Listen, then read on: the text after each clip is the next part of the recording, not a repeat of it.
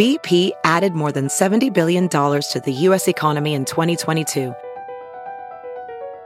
Investments like acquiring America's largest biogas producer, Archaea Energy, and starting up new infrastructure in the Gulf of Mexico. It's and, not or. See what doing both means for energy nationwide at bp.com slash investing in America. It's Merriam-Webster's Word of the Day for March 19th.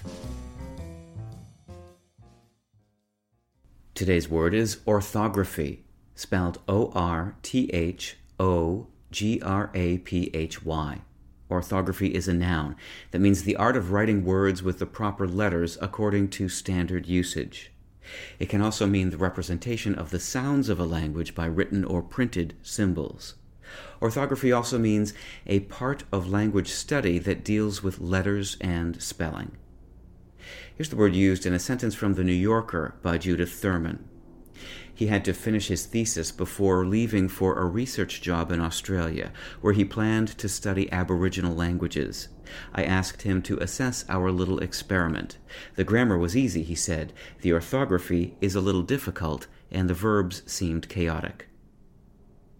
It's a damn poor mind that can only think of one way to spell a word. That quote, attributed to Andrew Jackson, might have been the motto of early English spelling.